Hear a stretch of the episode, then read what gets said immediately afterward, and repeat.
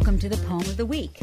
Each week, our poems are intended to help you practice the best, most current medicine by alerting you to studies that could change your practice. As usual, our host this week is National Public Radio's Dr. Michael Wilkes and Essential Evidence Senior Editor Dr. Mark Ebell. Gentlemen. Hello, Mark. How are you? Hi, Mike. Good.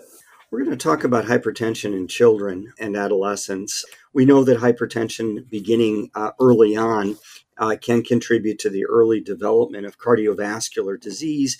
We also know that there's pretty good evidence that identifying children with hypertension and successfully treating their hypertension when they're young can have important impacts on long term cardiovascular outcomes.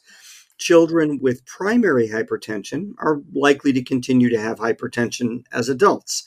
And clinical trials in adults have shown that antihypertensive therapy reduces cardiovascular morbidity and mortality. No surprise there. But what about little people with secondary hypertension?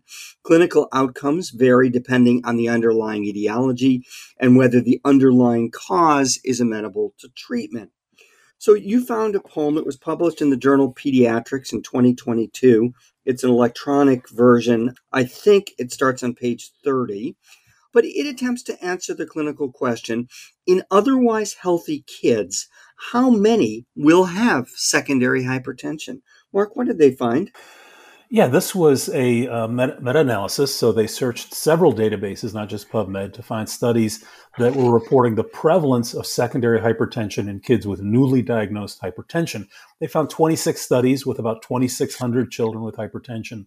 Most of the studies were prospective uh, seven were retrospective. You know, generally we like to see prospective data collection. In this case, with things like blood pressures and final diagnoses, I'm probably a little less concerned about retrospective. 18 of the studies were in the school or primary care setting, which is nice to see. And then eight studies were a referral setting, nephrology or hypertension clinics.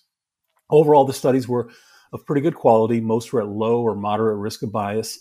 Uh, the approaches to diagnosing secondary hypertension, the protocol, the workup, uh, were varied between studies, but they also all were considered pretty acceptable based on current guidelines by the authors.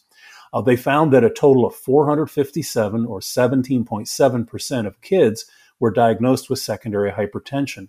But there was a lot of heterogeneity between studies, and not surprisingly, the prevalence of secondary hypertension really differed by setting it was 3.7% in school or primary care settings compared to about 20% in referral settings.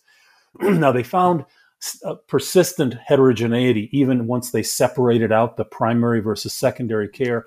But with a relatively small number of studies, all it takes is one study that found 10% in the primary care group to throw it all off. So, you know, you'd really have to look at the actual underlying studies. But I, I think that resonates with me as being consistent with primary care practice, about 3 to 4%.